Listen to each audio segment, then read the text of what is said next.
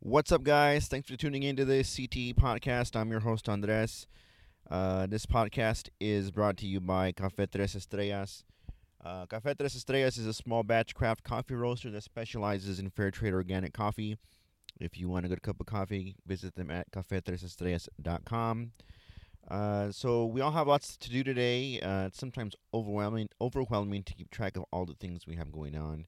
I know I have I have trouble keeping track of a lot of things. Uh, I've tried a lot of different methods, uh, digital and paper, and you know, uh, it's it gets overwhelming sometimes. Like work, school, and family. Uh, there isn't a day that goes by that I don't, uh, you know, have a full plate like most people.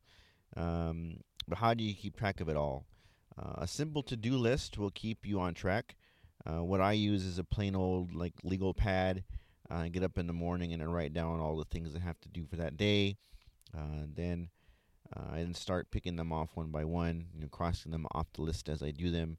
I try to get as many as I can done before the end of the day.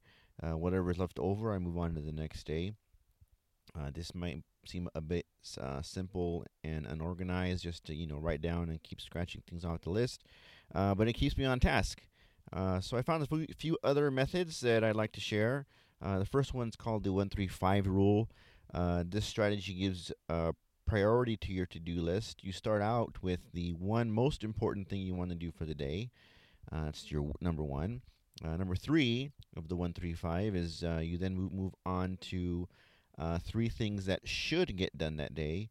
And finally, you write down five things that would be nice uh, to get done. Being able to prioritize your tasks lets you focus on what's important.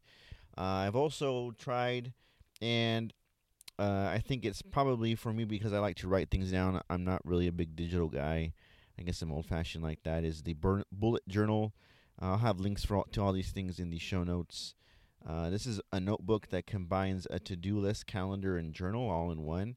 Um, the gentleman that created it had uh, made up a system that you use with the plain old notebook, uh, with uh, things that you know annotate what what each thing is um, but requires it requires a lot of di- uh, discipline to keep it going. Uh, it takes uh, out the need to carry around a notebook, calendar, post-its. Right, they're all combined into one. And if you like digital, uh, you know, things on the go, you can use on your phone. Todoist is a good uh, app, and there are many others. Uh, if you don't want to carry around a notebook or paper, this is a method for you. you can plan and update and prioritize and schedule and uh, organize all from your smartphone or phone or whatever device you want.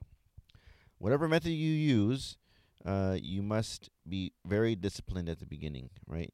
Uh, you want to make whichever method you use a habit, and the only way to do so is to make it a big part of your life.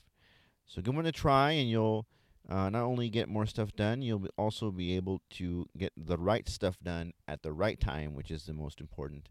So that's today's uh, podcast. Thanks for tuning in. Uh, if you want any information on what I spoke about or today's sponsor, you can email me at andres.thectepodcast at gmail.com. That's for show for this week. Uh, thanks for tuning in, and I'll talk to you guys next time.